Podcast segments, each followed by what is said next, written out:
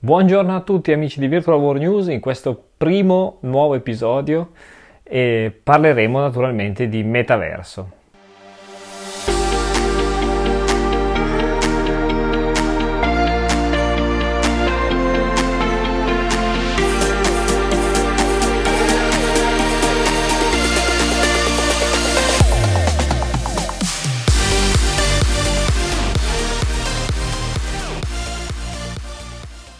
Il termine è diciamo, mm, arrivato all'attenzione dei media quando Facebook eh, ha annunciato il suo rebrand da Facebook a Meta, eh, spiegando che i propri sforzi nei prossimi anni saranno appunto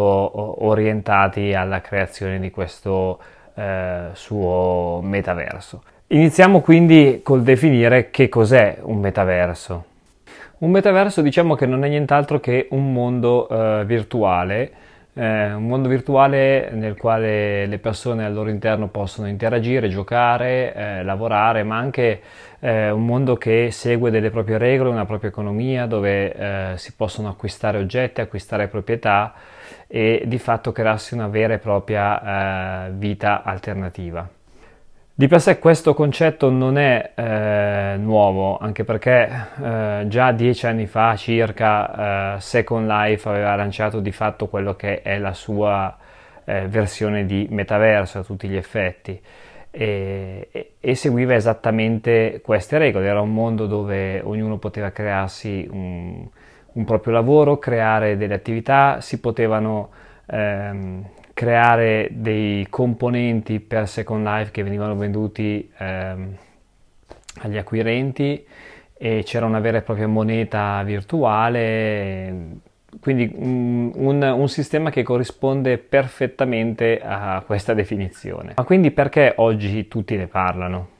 Beh, allora, tralasciando l'ovvio, ovvero che quando Facebook o un'azienda del suo calibro esce con un parolone nuovo di questo tipo, immediatamente la, la, l'attenzione si focalizza su, su, quello che stanno facendo e eh,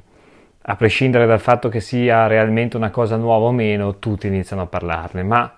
eh, onestamente ci sono dei motivi per cui... Eh, diciamo si vede questa realtà di metaversi molto più eh, vicina oggi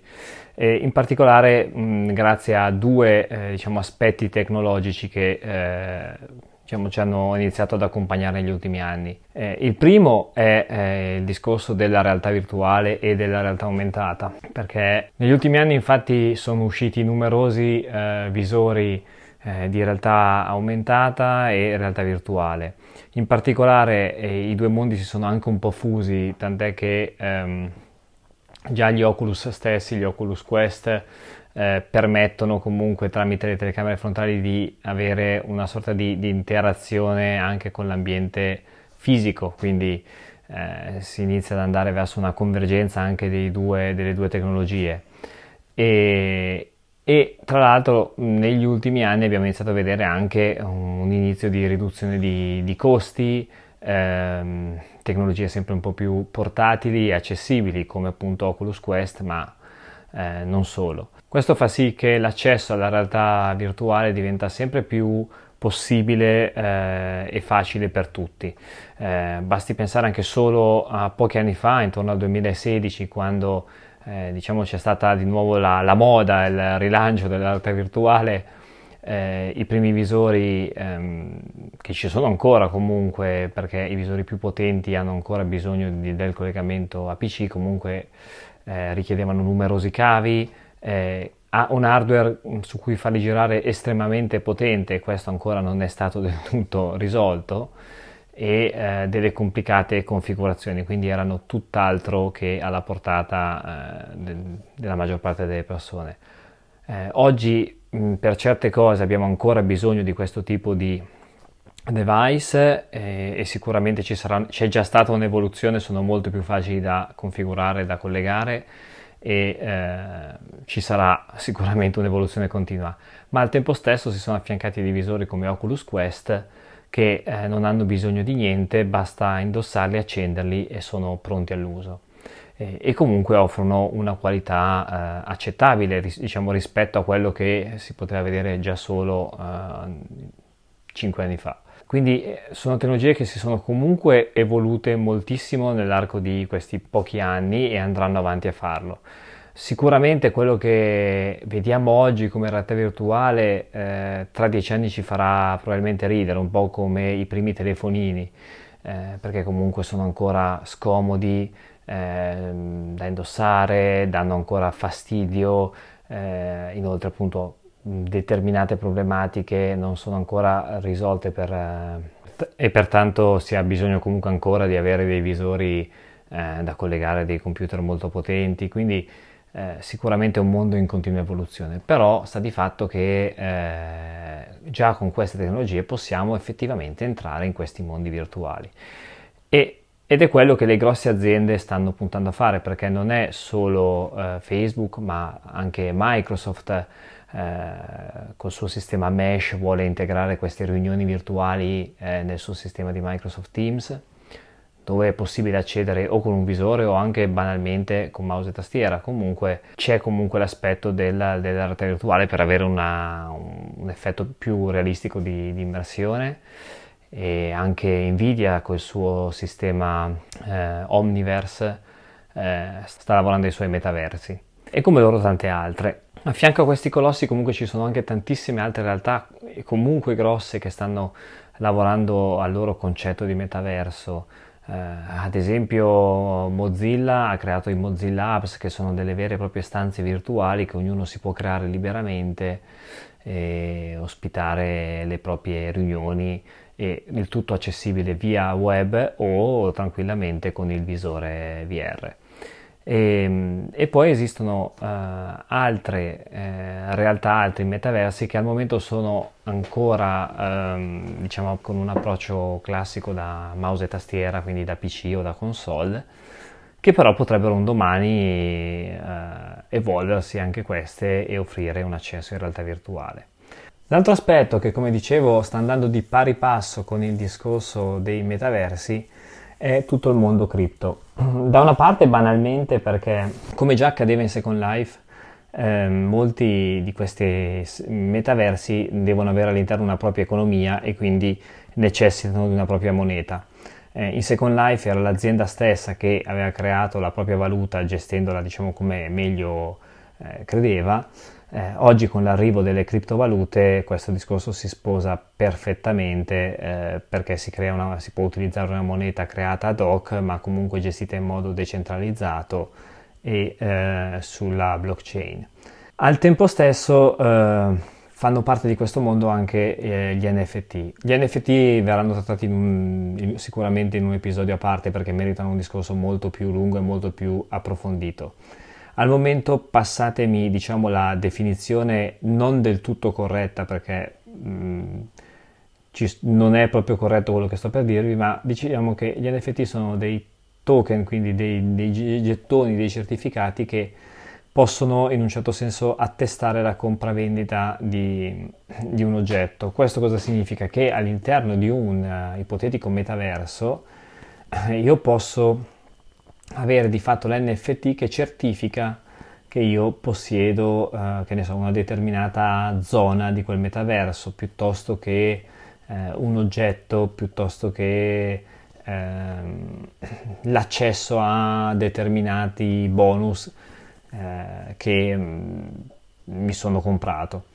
Eh, questo crea comunque tutta una vera e propria economia all'interno eh, che peraltro è eh, in, eh, al, al, tempo stesso è in, insindacabile, diciamo, perché eh, eh girando sulla blockchain eh, garantisce che sono stato effettivamente io ad acquistare quella specifica area in, in quel punto del metaverso, ad esempio. E da lì a sua volta sono venute fuori tantissime, in realtà tantissime aziende che stanno iniziando a costruire il, proprio metaverso basato su questa economia degli NFT.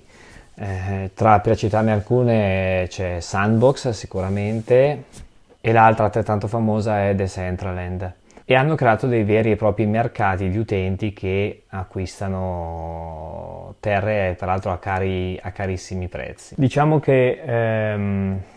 sicuramente siamo di fronte a a, un, a qualcosa di grosso, nel senso che non so se questo passaggio con, al metaverso o, o, qualsiasi cosa sia eh, sarà immediato, io non penso, io penso che ci vorrà ancora del tempo, che adesso c'è sicuramente tanta, tanto rumore che col tempo calerà un attimino, ma eh, hanno, diciamo, si sono gettate le basi per eh, un passaggio che un po' alla volta eh, ci porterà anche a cambiare l'utilizzo dei mezzi. Da una parte perché viene eh, in un certo senso richiesto, perché effettivamente anche se eh, Mark Zuckerberg tira giustamente l'acqua suo mulino, ma in un'intervista eh, con Gary Vee eh, sosteneva che eh, il, per lui è stato logico arrivare a dedicarsi al metaverso dal momento che ehm, c'è stata sempre di più una richiesta di interazione diretta tra le persone. Si è partiti da un'interazione prevalentemente testuale come quella di Facebook, eh, poi i social, se così vogliamo chiamarli, più in voga sono diventati invece Instagram eh, con foto, dalle foto si è passati ai video e di conseguenza per lui il prossimo passaggio è, sicuramente un'interazione eh, su una realtà virtuale dove il rapporto sarà ancora più immediato e più diretto e più realistico. Al tempo stesso c'è anche sicuramente un'esigenza di mercato, il discorso del mercato dei portatili, dei cellulari è comunque saturo e quindi queste grosse aziende devono trovare il nuovo prossimo oggetto tecnologico da, da rivendere. quindi sicuramente c'è anche un'esigenza di, di questo tipo. E al tempo stesso anche tutto il discorso cripto è è un mondo, è un'altra rivoluzione che comunque eh, fino a qualche anno fa nessuno la prendeva sul serio, oggi è una realtà con cui conviviamo e, e che sta prendendo sempre più piede. E il discorso degli NFT è un modo eh, per utilizzare la tecnologia delle blockchain in maniera eh, diversa dal semplice scambiare valute. Eh, ad oggi sicuramente è usata ancora eh, molto male, nel senso che eh, adesso c'è questa corsa agli NFT, ognuno, chiunque senza nessun tipo di talento artistico sta producendo il proprio NFT. Probabilmente noi stessi faremo un esperimento di questo tipo per capire come funziona fino in fondo tutto il processo però non è eh, senza ombra di dubbio quello il modo eh, corretto di utilizzarli. Sono, è una tecnologia molto furba con delle implicazioni eh, che possono rivelarsi veramente utili su tanti aspetti, non solo quello della, della realtà virtuale. E ad oggi mh, è sfruttata in maniera eh, esagerata e probabilmente anche molto sbagliata. Di conseguenza eh, tutto quello che stiamo vedendo oggi, secondo me, ehm, è ben lontano dall'essere qualcosa eh, che andrà ad affermarsi nei prossimi dieci anni. Eh, probabilmente le tecnologie, eh, sì, l'idea, cioè la direzione sarà quella, però eh, difficilmente, anche se sarà la stessa Facebook o Meta che dir si voglia ad essere il leader del mercato nel mondo dei metaversi, ma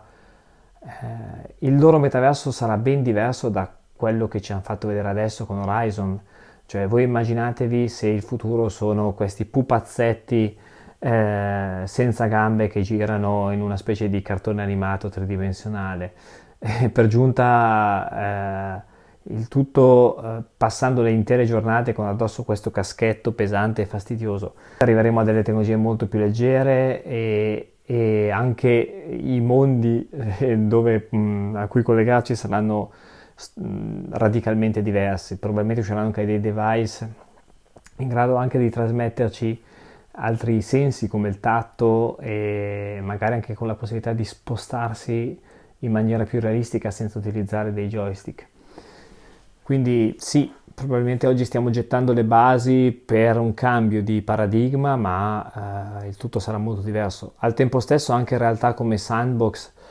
dovranno per forza perlomeno cambiare se, se esisteranno ancora, perché ehm, oggi i costi dell'acquisto di una terra su Sandbox stanno diventando praticamente proibitivi per la maggior parte delle persone se veramente la cosa dovesse continuare a crescere eh, nel giro di pochissimo,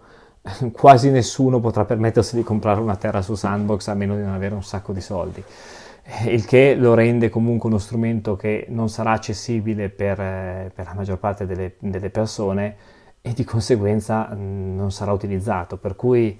eh, tralasciando il fatto che mi auguro che il metaverso non sia un mondo a cubetti, ehm, ma non credo nemmeno che questo tipo di economia fatta così come sta diventando adesso, ovvero un'asta al miglior offerente e una corsa folle a prendersi il pezzettino di terra migliore, non, non penso che possa essere sto, sostenibile eh, così com'è nei prossimi anni. Con questo non voglio dire che Sandbox eh, chiuderà o fallirà, eh, ma eh, sicuramente eh, se eh, esisteranno ancora realtà come Sandbox avranno cambiato radicalmente mo- modo di, di operare rispetto a quello che sono oggi. Sta di fatto che oggi insomma, si è creata una sorta di, di ansia eh, con la paura di perdersi la, l'ultimo pezzo di NFT o mm, con la frenesia di iniziare a creare qualcosa all'interno del, di un metaverso per paura di rimanere tagliati fuori.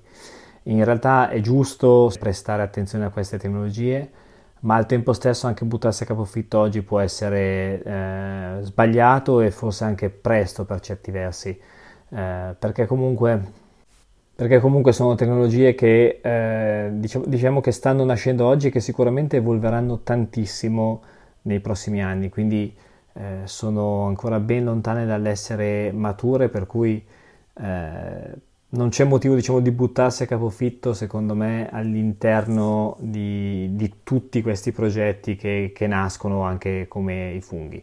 D'altra parte, come è successo con la bolla delle dot com eh, negli anni 90, ehm, all'epoca c'è stato il momento in cui praticamente chiunque parlasse di internet sembrava che volesse rivoluzionare il mondo. E abbiamo visto come è finita, insomma, da da, da quell'epoca si sono uscite compagnie come Amazon e altre gra- grosse aziende che resistono tutt'oggi e hanno rivoluzionato il mondo internet, ma al tempo stesso moltissime delle altre oggi non sappiamo neanche più eh, se, che, che, fossero esistite. Mi ha colpito, mi è piaciuto molto ad esempio eh, vedere la docu-serie su Disney che si intitola la Silicon Valley Day Boom, e racconta proprio uno spezzato di, di quell'epoca, eh, facendo, raccontando la storia di alcune aziende eh, di, di, quel periodo di cui sinceramente non sapevo nemmeno l'esistenza, come Pixelon e The Globe. E, ed è molto interessante in particolare eh, quando fanno vedere proprio la frenesia che, che si creava attorno a, a qualsiasi cosa che fosse internet e, e, in un certo senso la ritrovo molto in questo periodo legato a tutto ciò che è metaverso e criptovalute e NFT.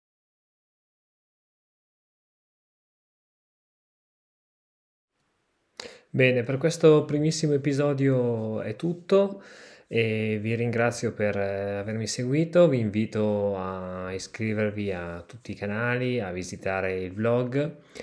e ci vediamo alla prossima puntata. Ciao a tutti!